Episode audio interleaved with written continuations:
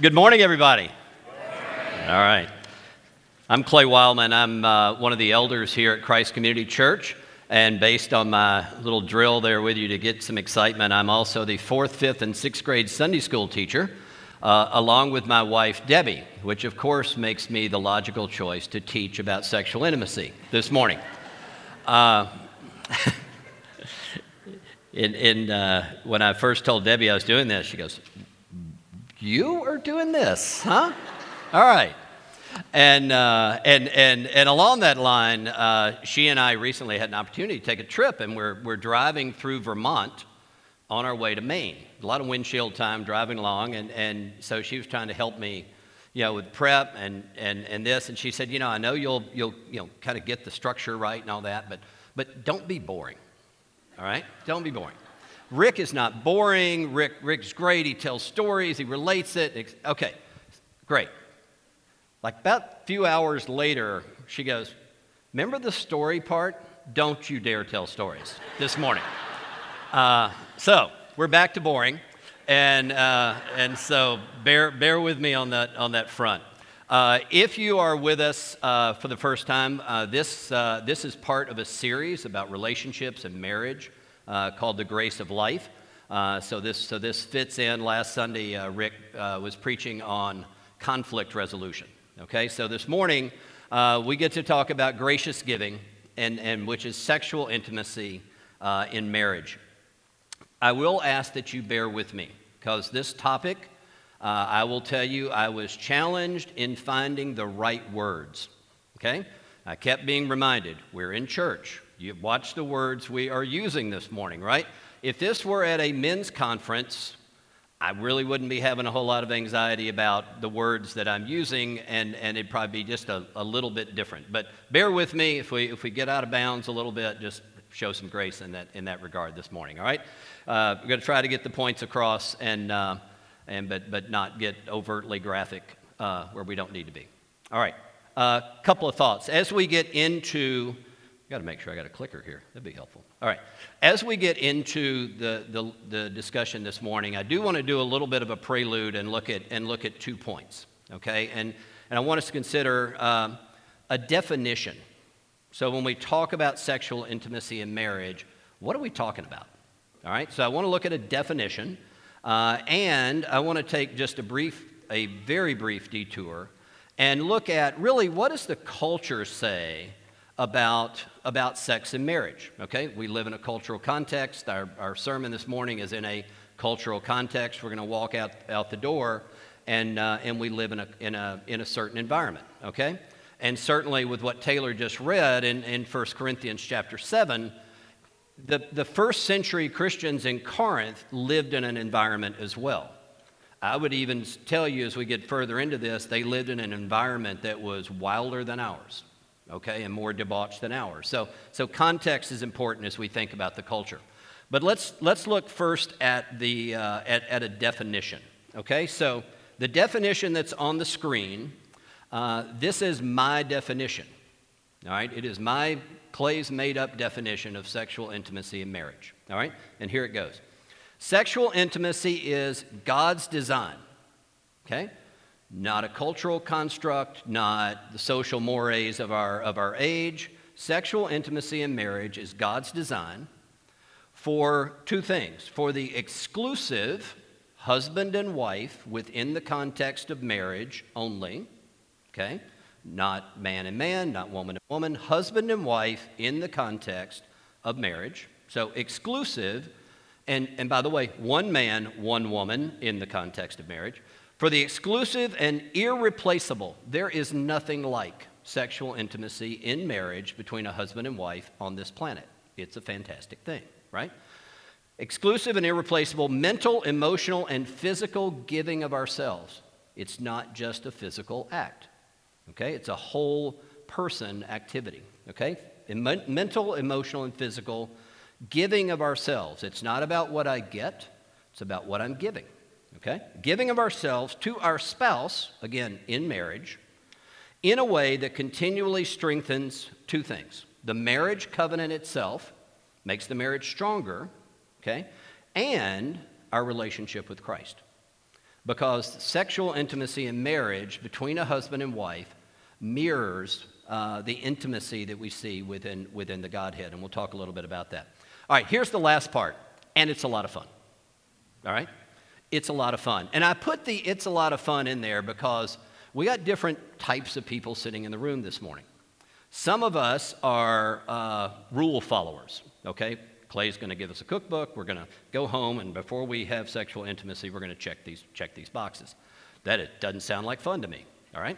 Uh, sexual intimacy can be spontaneous. So if you're the rule follower type this morning, and you're hearing, all right, now before we do this, we've got to do this, and we've got to do this, nix that, okay?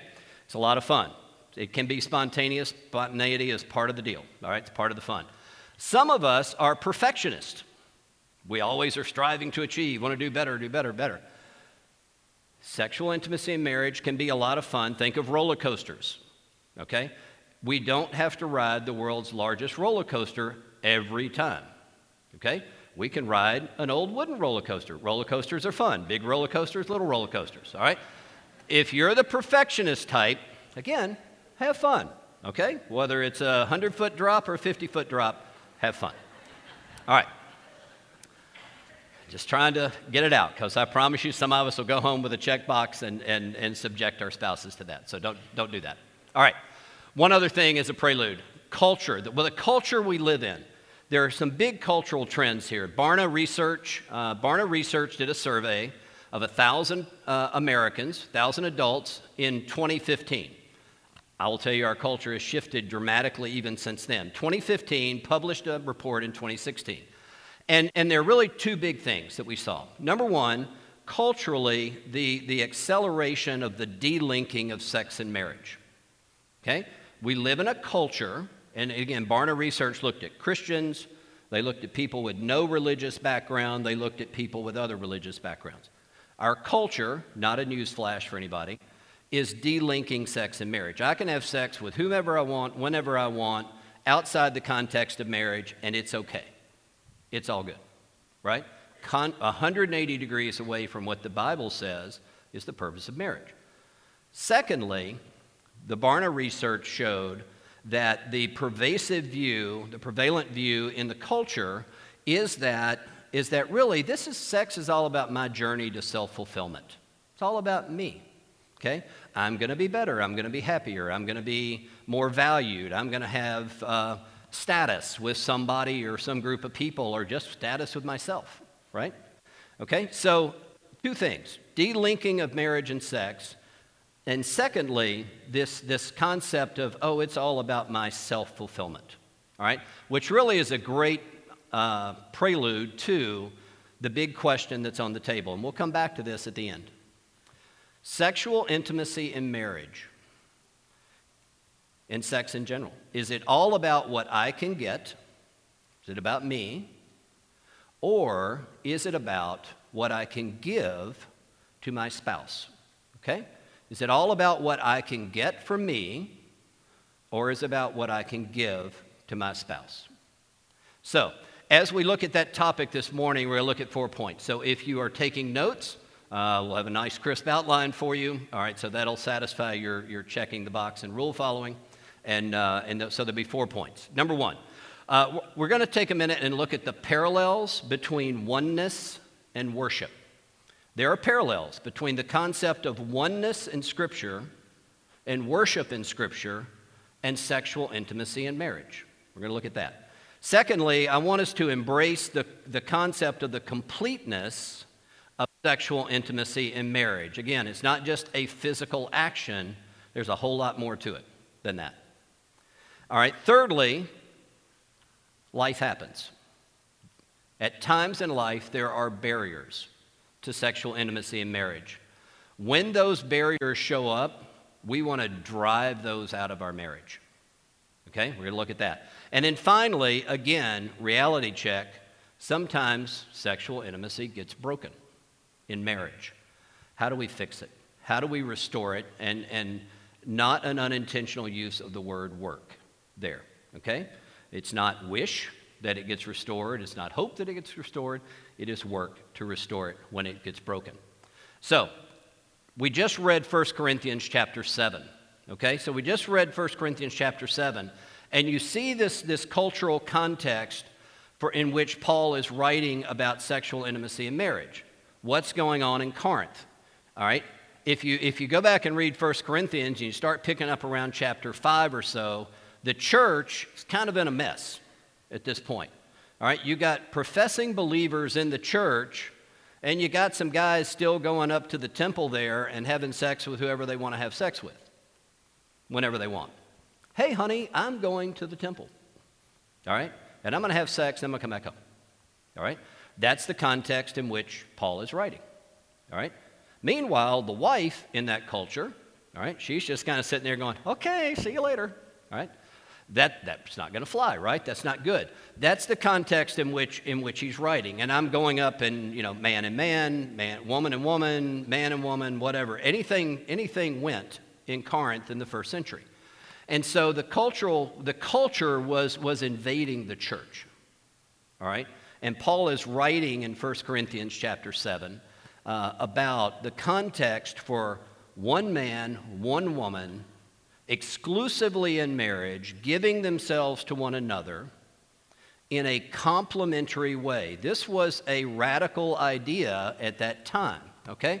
Uh, Dave Harvey wrote a book that says, When Sinners Say I Do. So if you've ever been married, that is two sinners getting married, right? All right, and he says, in a culture of polygamy, homosexuality, divorce on demand, over-the-top sexual indulgence, Paul placed sex under the gracious concern of a holy God. In First Corinthians chapter seven, God is saying, hey, it's husband and wife, and it's only husband and wife, and it's about mutual giving of the husband to the wife and the wife to the husband.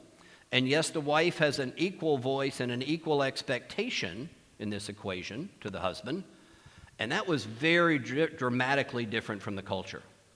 And then Paul went on to conclude in that passage that, hey, this sexual intimacy within the context of marriage, it affects your relationship to Christ, and when done well, reduces the, the, your temptations to sin and to be disconnected from your relationship with God. That's a lot going on in five verses, okay, of First Corinthians chapter seven. But that's the context. So in this culture, God kind of jumps in and says, hey, guys, I got this gracious, grand design that I've created, and you need to enjoy it, all right? It's an awesome thing, and, it's, and it was countercultural at the time. Tim Keller, uh, he and his wife, uh, Kathy, wrote a book called The Meaning of Marriage, okay? And Keller commented on this. He said, Paul redefines marriage as, as a context for mutual satisfying of erotic desires, a contrast to the first century pagan culture. Again, mutual satisfying, not just the guy calling all the shots. The, the wife in the equation had an equal expectation of satisfaction in this, in this marriage construct, okay? This was a really different message from what was going on in the culture in Corinth in the first century.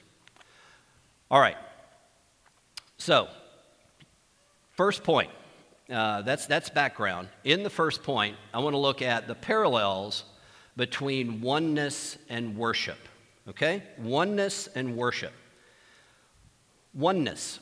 So as we, as we look at this concept of oneness in worship, you see the, the passage there in Deuteronomy.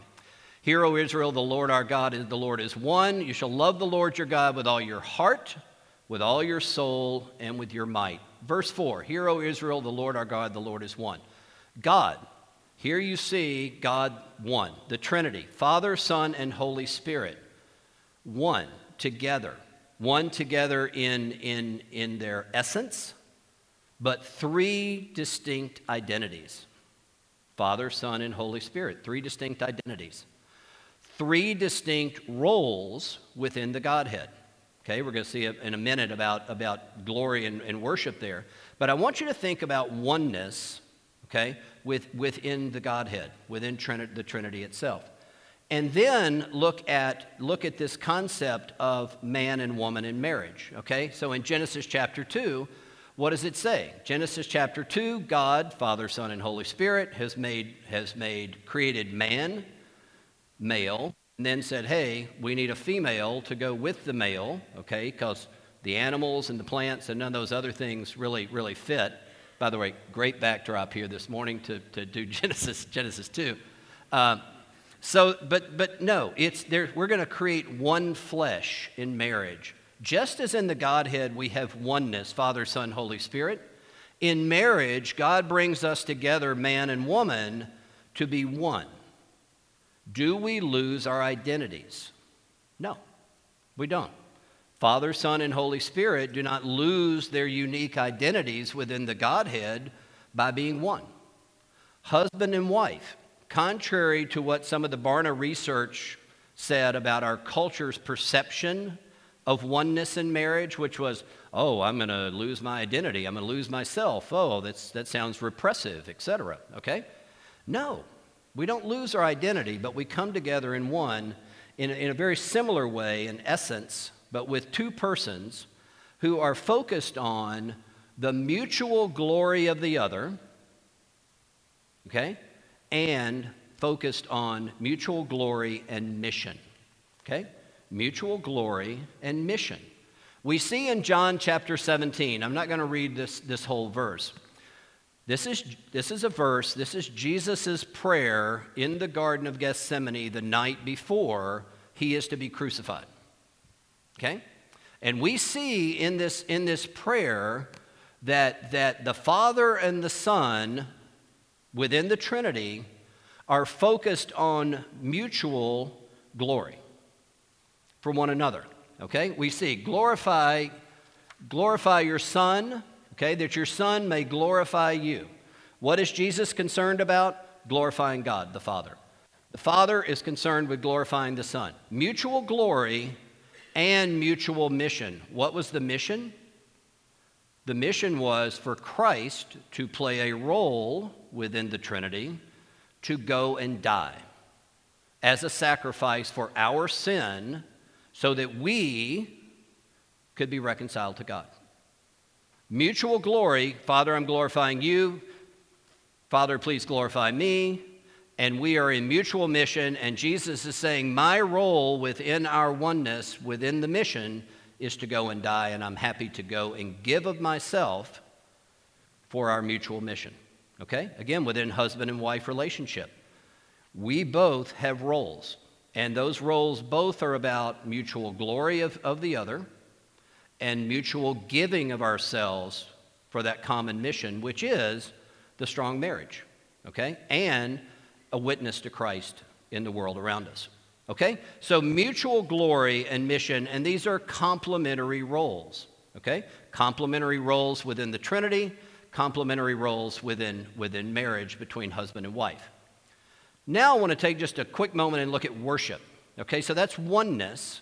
Now let's look at worship, okay?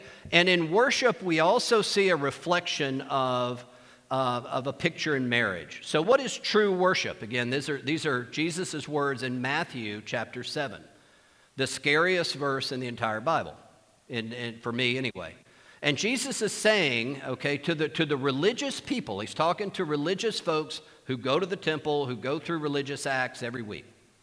And he's saying, hey, you know what? He's saying, you, not everyone who says, Lord, Lord, will enter the kingdom of heaven, but the one who does the will of my Father, okay?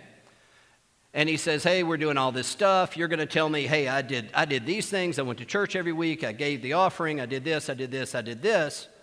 And he's responding to a group of people who are saying, hey, I'm going through the motions of religiosity, so you let me in heaven. And Jesus is saying, no, that's not how this heaven thing works, okay? He's saying, okay, but the one who does the will of my Father, the one whose mind is set upon, upon the will of God, the one whose heart is set on the will of God, the one who is devoted wholly to God, that's the one. Those are the people who are worshiping Jesus, he said in, in uh, John chapter four, in spirit and in truth. Not just saying things, but, but, but being that, being those things, okay? In spirit and in truth. All right, think about this. Jesus is saying that give-get relationship that you want out of religiosity, so you do these things and then you get to go to heaven, that's not flying. That's not how this works. What happens? What does that look like? That's false worship. He's saying false worship doesn't fly. Let's talk about that in marriage, in marriage. Okay, I'm going to do X and Y, and I want sex. All right, I'm going to do this and this because I really want to have sex tonight, so I'm going to do this and this. All right? Or I'm going to give you sex because I want this and that. Okay? I want a new set of golf clubs. All right? I want a new whatever, you know, outfit, whatever that may be. That same disingenuous trade-off that Jesus is calling out in worship can very much invade a marriage relationship as well. Where Jesus says, hey, that's not worship and I know it. Oftentimes our spouses say, I know what you're doing. You're making this a transaction, a give and get transaction. That ain't intimacy, all right? That's not working for me. We are not having sexual intimacy. We're having an economic uh, event at this point, all right? So Jesus is saying, hey, in worship, there's a difference between false worship and true worship. In marriage, there's a difference between false intimacy and true, true intimacy as well. All right, let's get into, into now the second point, which is I want us to embrace the completeness of sexual intimacy in marriage. The completeness, all right? And I've got, I've got six points I'm going to make on that because there's a lot to completeness on this subject. Number one. If we look at completeness, the completeness fact, and we look at Ephesians five, all right? And in Ephesians five, again, we see the two becoming one flesh. Again, repeating again Genesis two in Ephesians five, all right? This concept of sexual intimacy in marriage, two people becoming one, emotionally, spiritually, physically becoming one, okay? This is God's design, all right? It's, it's unique to the husband and wife. It's unique to the husband and wife in marriage. Anything outside of husband and wife in marriage, okay, is violating the will of God, okay? And it's, and it's for our own good that God has designed this fence around sexual intimacy, okay? It is to our harm and detriment when we go outside that fence, all right? God has given us that for our, for our good. Now, it's unique. Obviously, God's people Uh, we're, we're kind of, you know, at times making a mess out of this. So in Leviticus, you know, when God is, when, when God is given to Moses an expansion of the Ten Commandments, he starts getting real specific about things that don't fly, things that violate this uniqueness, okay? Uh, sexual relationships within, within families doesn't fly, okay? Brothers and sisters, hey, me and my dad's wife, or you know, et cetera, or me and, me and the farm animal, all right, which is, in, which is in Leviticus as well. There are all kinds of freaky ways that we can come up with to mess this up. But God has said, hey, I, am, I have created this design for your good, for this amazing relationship to be complete and whole, but it is exclusive and it is my design, okay? Uh, secondly, key point, it is God's provision to keep marriages strong. You saw that in First Corinthians seven. We're going to go into that a little bit later, uh, a little more detail later on, so I'm not going to hit that uh, too hard right now. But it is also God's provision to keep marriages strong, keep us from temptation, and to keep that, that, that marriage covenant bond strong. Okay? Thirdly, it's a whole person experience. Okay? We talk about the, the completeness of sexual intimacy in marriage. It's whole person. All right, Tim Keller said, uh, again in, in his book, it is a whole person experience. Sex is for whole life self-giving. Sexual intimacy in marriage does not begin at the bedroom door. It's during the week. It's during the day. It's while I'm at work. It's while my wife's at work, okay? It is while we are doing dishes. It's while we're hustling kids if we have kids. It's while we're working through all the issues of life. All that we do and all that we have to bring is, impacts this, the, the equation of sexual intimacy.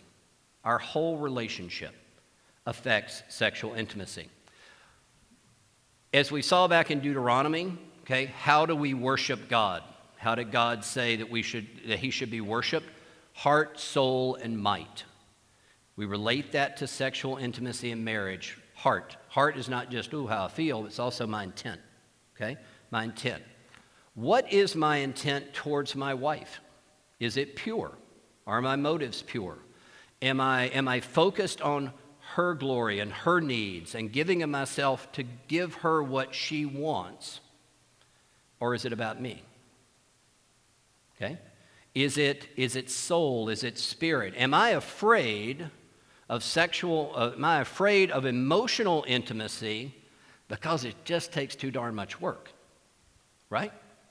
Emotional intimacy, sharing my day, sharing our, what are we afraid about? What are we excited about in life, et cetera.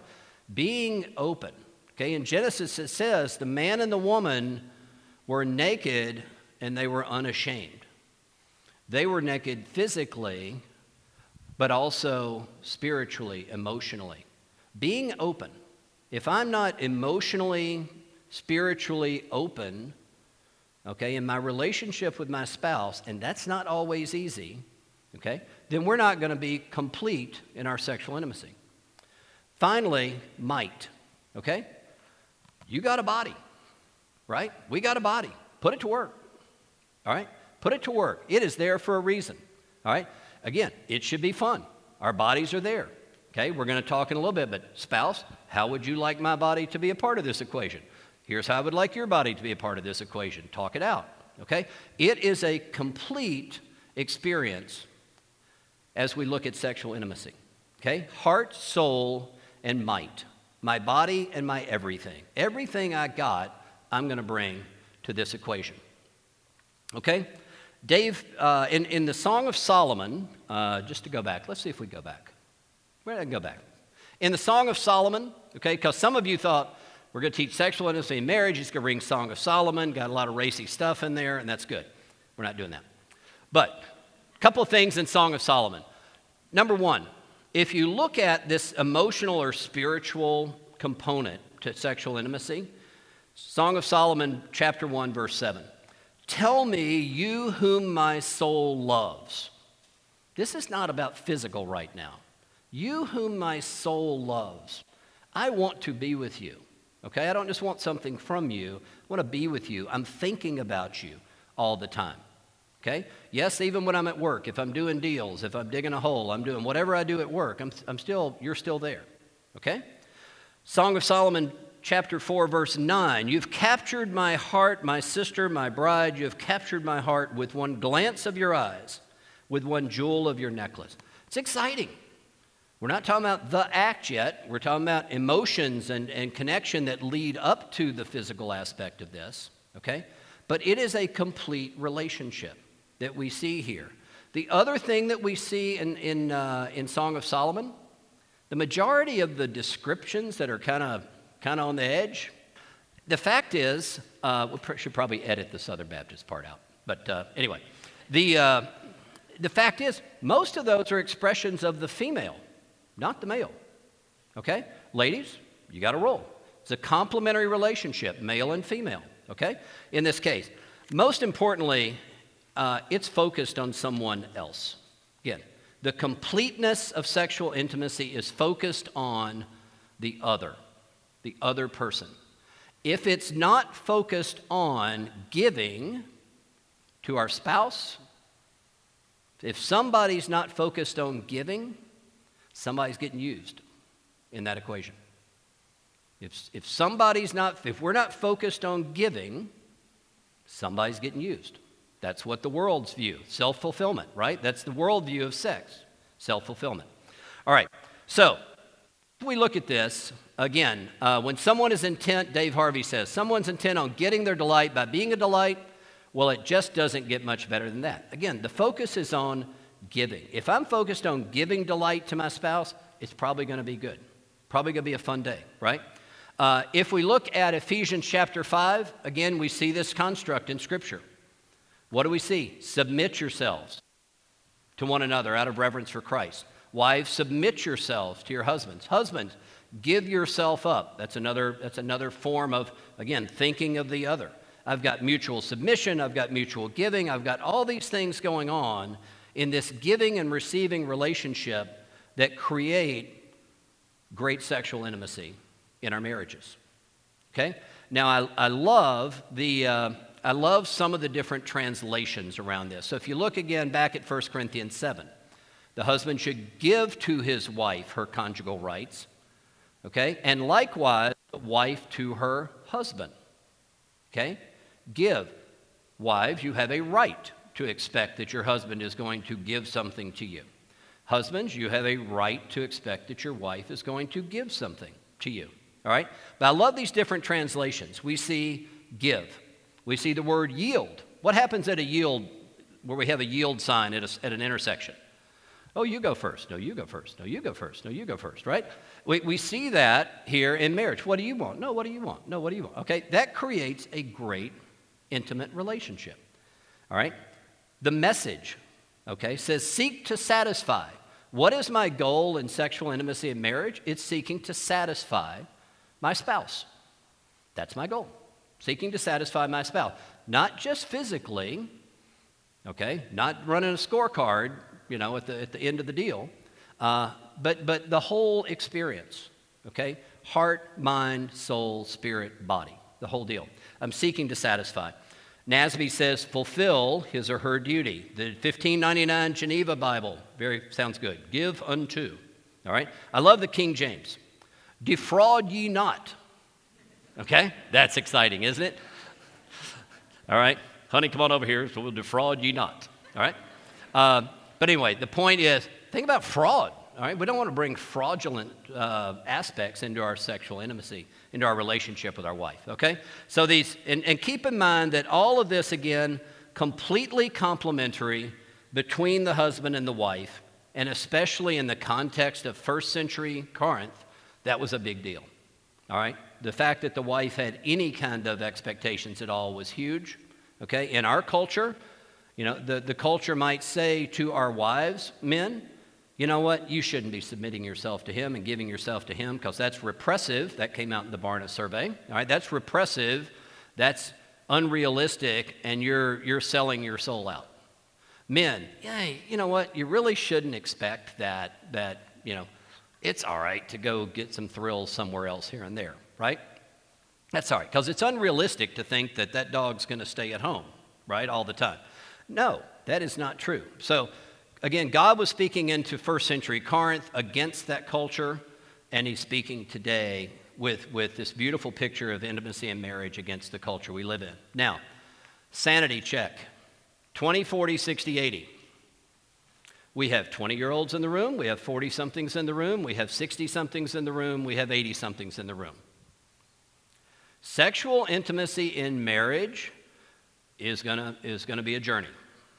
It's going to be a journey. At age, in our twenties, this may look like the Olympic gymnastics tryouts, all right? I'm not eighty, contrary to what some of you may think at this moment, but, uh, but, but that's probably going to look a little different. But there's no provision in here that says, okay, sexual intimacy is completely ever out of the marriage relationship. It's an active part of the marriage relationship. There's got to be continued grace given to one another, continued discussion, okay? Things like menopause click in here, all right, at some point. Uh, male and female versions, et cetera. There's all kinds of things that happen to our bodies, and as we're going to talk about in a minute, in our lives, okay? All kinds of things that happen that, that require us to come together regularly and talk about what this looks like, okay? And, and have an honest discussion with our spouse. What does this look like at twenty? What does it look like at forty and at sixty and at eighty throughout our lives, okay? It's a beautiful thing. It's a beautiful aspect of marriage that God has given us, okay? But it is going to require some discussion at different life stages. Now, kind of landing, getting the plane on the glide path here to land. Two things. Number one, barriers. Stuff is going to happen during the course of the marriage relationship that can create a barrier to sexual intimacy. Stuff gets in the way. Let's look at two categories of things that can get in the way. Dave Harvey, again in his book, most sexual problems in marriage are rooted in the heart, in our hearts, okay? What does that, what does that mean? That's a nice way of saying sin. Our sinfulness, our spouse's sinfulness, can get in the way of sexual intimacy. Okay? It's a nice little word cloud up here. Pick your favorite word. All right? We look at this, sexual immorality. Clearly, if someone has sexually broken the marriage covenant, that's going to get in the way of sexual intimacy.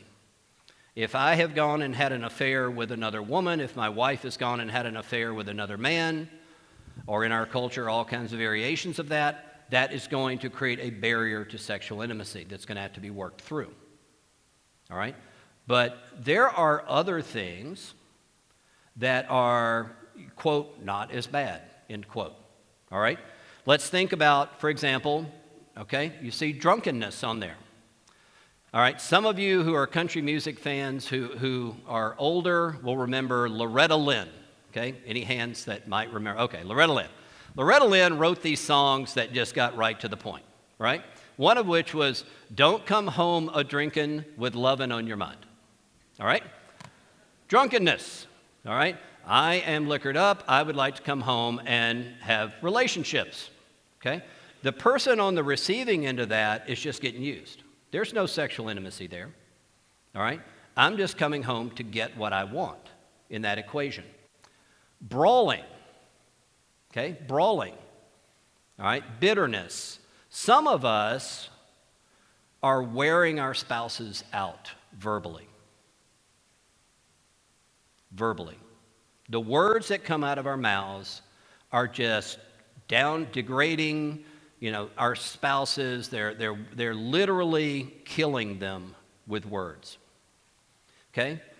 Country music songwriters are great theologians. So Vince Gill, uh, Vince Gill wrote a song, How Can I Kiss the Lips at Night That, and I'm going to clean up the song title a bit, That Chew Me Out All Day Long. All right. If, if one of you is just beating up the other one verbally all day long, and then now it's bedtime, we're not going to have sexual intimacy. We may have a physical act activity, but we're not going to have intimacy, okay? Brawling, okay? Sexual immorality, greed, pride, not leaving father and mother. In Genesis, for those of you who are planning to get married, Genesis, man will leave father and mother. Oh, sorry, in Ephesians, man will leave father and mother, become one, right? Okay, leave father and mother. Fathers and mothers can get in the way of sexual intimacy in a marriage, okay? But they're still interfering, or, you know, or I'm still attached to somebody or whatever. That can get in the way too, all right? There's a lot of ways that our sinfulness or our wife's or our spouse's sinfulness can get in the way, okay? And, and those need to be dealt with. Now, let me talk to those of you who are not married, okay? Because you're thinking, I got a hall pass on this whole sermon, right? If you are not married and you look up here and you look at sexual immorality, if you are engaged in sex with your potential spouse, your future spouse, if we're engaged in a sexual relationship before marriage, don't expect that there are not going to be consequences of that. We're operating outside of that fence that God gave us for our own good within sexual intimacy. We're violating God's will and role for sex that He has created. Don't expect that I'm just going to go ahead and do this and then show up and the preacher's going to say some nice words and I'm going to get God's blessing and all is good. You're bringing, you're bringing sin into that marriage relationship, and there will be consequences of some kind that you're going to have to deal with for that. I don't know what those consequences are, but there will be. All right? Pornography. And I would say men, but I read a lot of, done a lot of research in the last few months, so women and men.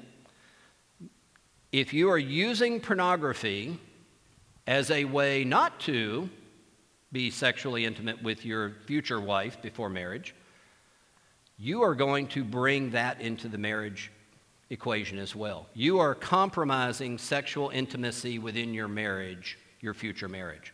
One of our speakers at our men's conference last year talked about this, this issue. Uh, I'm not going to call it an epidemic, but an issue with, with young men especially who are using pornography outside of marriage, or even within marriage, but outside of marriage, they get married, and guess what? I'm not as thrilled about the actual thing as I was the video, all right? And young men not being able to fulfill their commitment to their wives because they got a problem.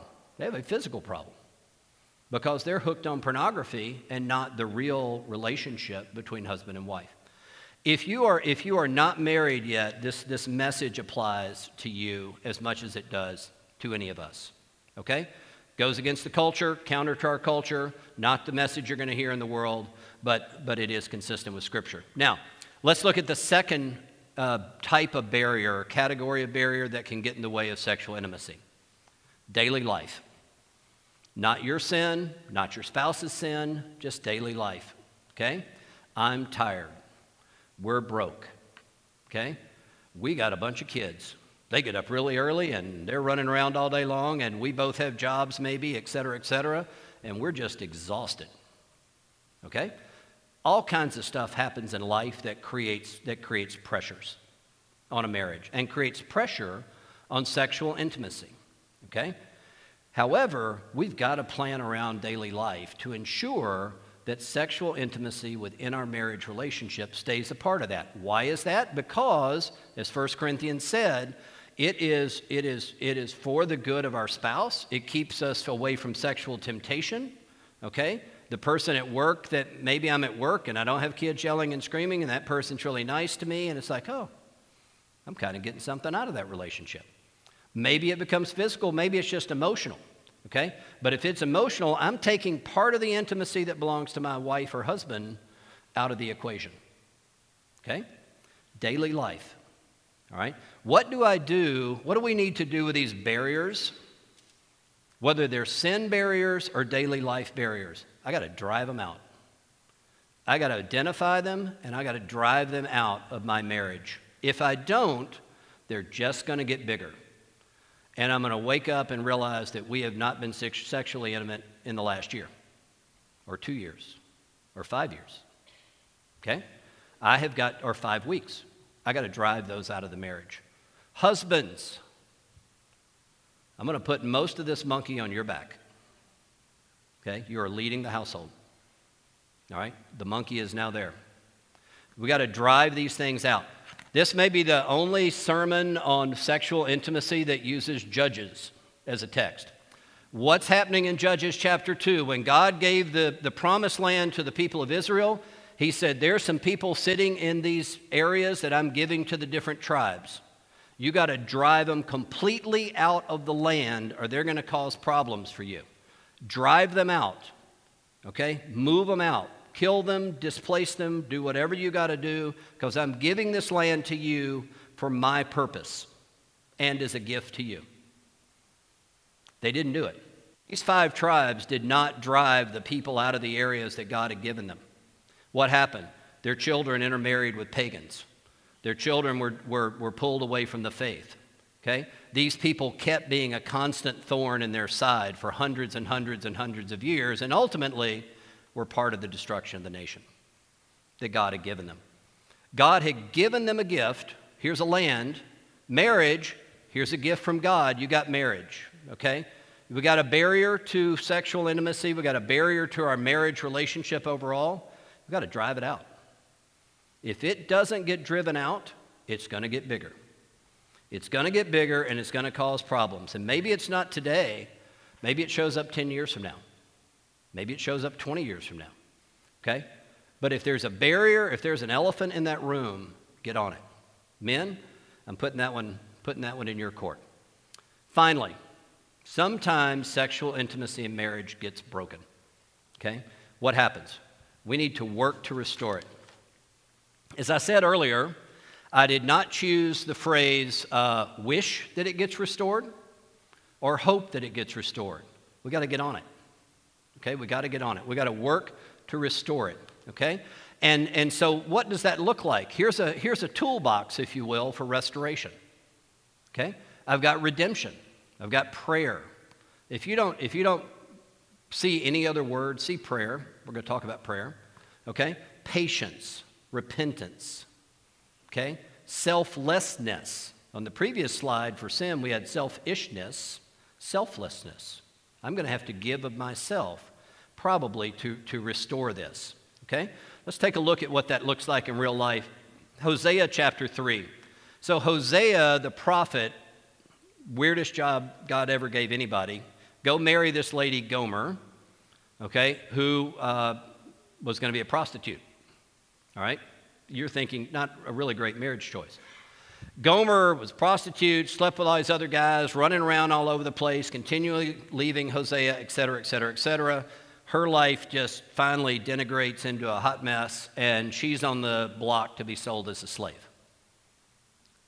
Who buys Gomer at auction? She's naked, she's standing on this podium probably, as slaves were often done, and being sold. Who redeems Gomer? Her husband.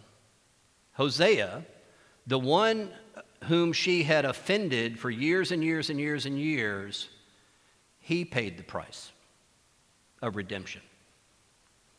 We sin against God year after year after year after year, day after day after day. Who paid the price for our salvation so we could be united with God?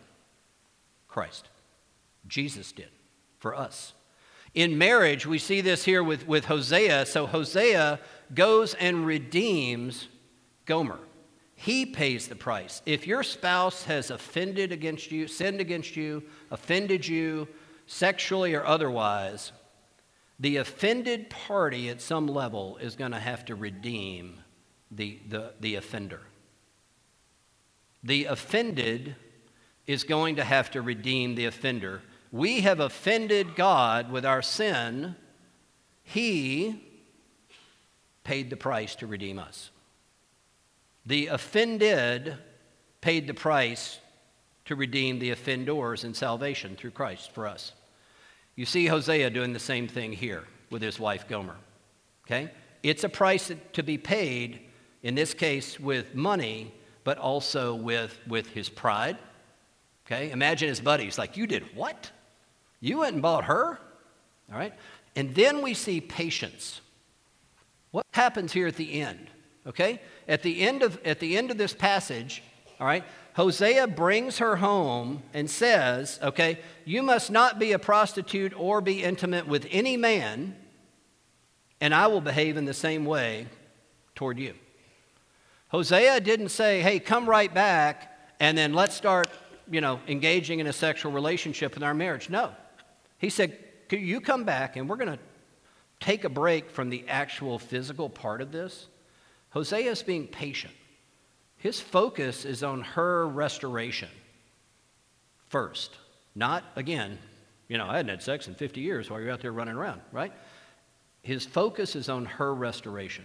He is giving of, he's still giving of himself, okay, for her in this case. So, be ready to redeem your spouse in the course of your marriage, all right? An, an old friend of mine, uh, an elder in my church back in Tennessee years ago, they did a Q and A session for, for young couples, which, believe it or not, Debbie and I were a young couple at that time. And, and this guy, somebody said, well, I'm willing to go, you know, fifty fifty, meet my spouse halfway all the time in marriage. What if they're not doing their fifty percent share? All right, and Buddy Wittishin, this, this big bear of a guy, kind of rears his head back and chuckles, and he said, baby girl, to the lady that asked the question, okay, probably culturally inappropriate uh, label at this point, but uh, baby girl, if you're willing to meet your spouse halfway, if that's what you're willing to do, your marriage is going to fail. You got to be prepared to go one hundred percent at some point. At some point, your marriage may require you to do everything for a period of time. Not forever, but for a period of time. We see that picture in, in, in Hosea. So we need to be ready. Uh, again, if we look back at restoration, we need to be ready to repent of our own sin, okay, little and big, to be able to have intimacy in our marriage. We need to be ready to forgive. And we need to be ready, like Hosea, to take a break. And, and First Corinthians seven, again, gives us a, a great picture of that. It's not take a break and go to, go to your mutual corners. It's not a boxing match. I'm going to my corner, you're going to your corner. We're going to, you know, get over there and take a break, then we're going to come out and mix it up again. It's not that. Prayer.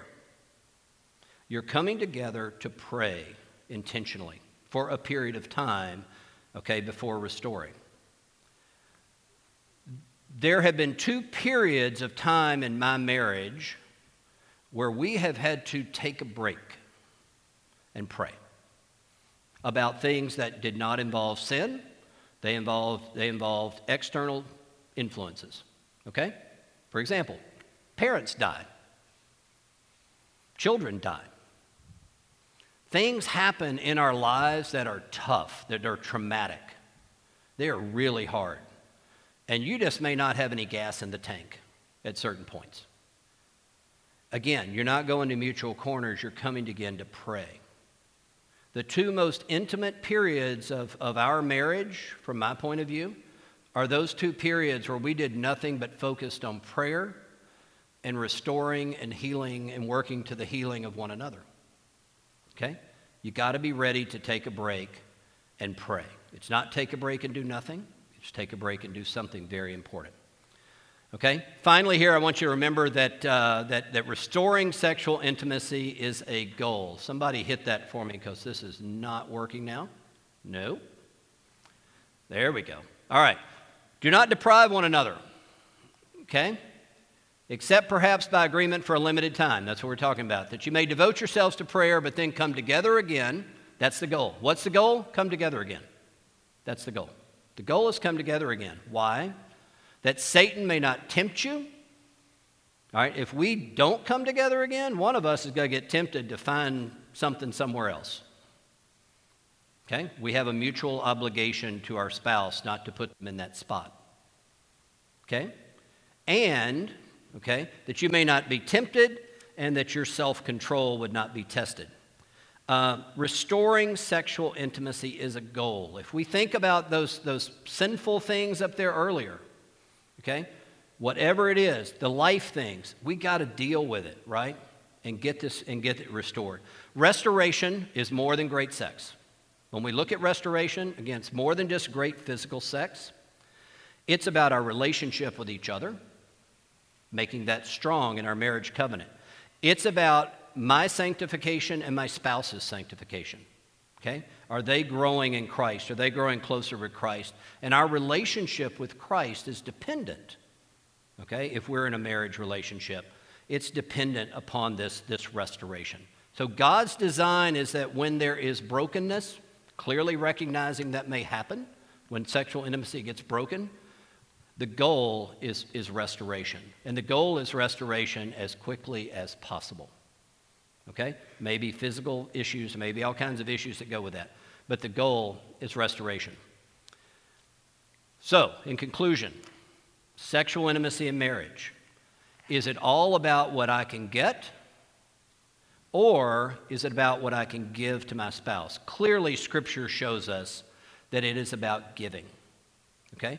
It is about giving. It is about oneness, not individualism. Okay? It's about being all in, about heart and, and soul and mind and body, not just body. It's all in. So, what I want to ask you to do, if you're married, I want to ask you today to talk and to pray. Talk to your spouse about challenges. What gets in the way of sexual intimacy within your marriage? All right? These conversations may be awkward and hard. They may be like teenager going on first date awkward. All right? They could be really weird. What are your challenges? What are your preferences? What do you like? What do you want? What do you not want? Frequency. One of my good friends, uh, Mitch, Mitch was telling me about a sermon that where the person said, you know, well, I would like three times a week, and my spouse would like one time a week, therefore three plus one equals four. I don't think it works that way. Uh, again, complementary. Wife, husband, equal voice, okay, in this, in this conversation. But have the conversation. Don't sit there and stew over unmet expectations about frequency and just stew on it and get mad about it, talk about it, right? And pray about it. What is, what is the right way to give this gift to our spouse uh, together? Again, sexual intimacy gives us this opportunity to be like Christ to our spouse. Christ gave of himself for our good, graciously giving of ourselves in, in, in a sexually intimate relationship with our spouse, okay, is for their good and ultimately for God's glory in a, in a strong marriage, okay? Join me in praying. Thank you, God, uh, for your word. Uh, God, all we got to do is look at your text, and you have told us so much about uh, the beauty of this relationship that you have given us. It is unique to a husband and wife in marriage. Uh, it is uh, for mutual good. It is for mutual glorification. And God, ultimately, marriages that are focused on uh, doing life your way uh, are just a reflection of the beauty of uh, the sacrificial beauty of Christ uh, as you have given yourself up for us who are undeserving people, so that we could be re- in relationship with you throughout all of eternity. Thank you for that, God. Thank you for your text uh, this morning to guide us, and I pray that you would uh, bless these conversations that are going to happen uh, between husbands and wives, and I thank you in Jesus' name. Amen. Thanks for listening to this message from Christ Community Church of Laguna Hills. For more information and resources from Christ Community, visit us at w w w dot c c c l h dot org.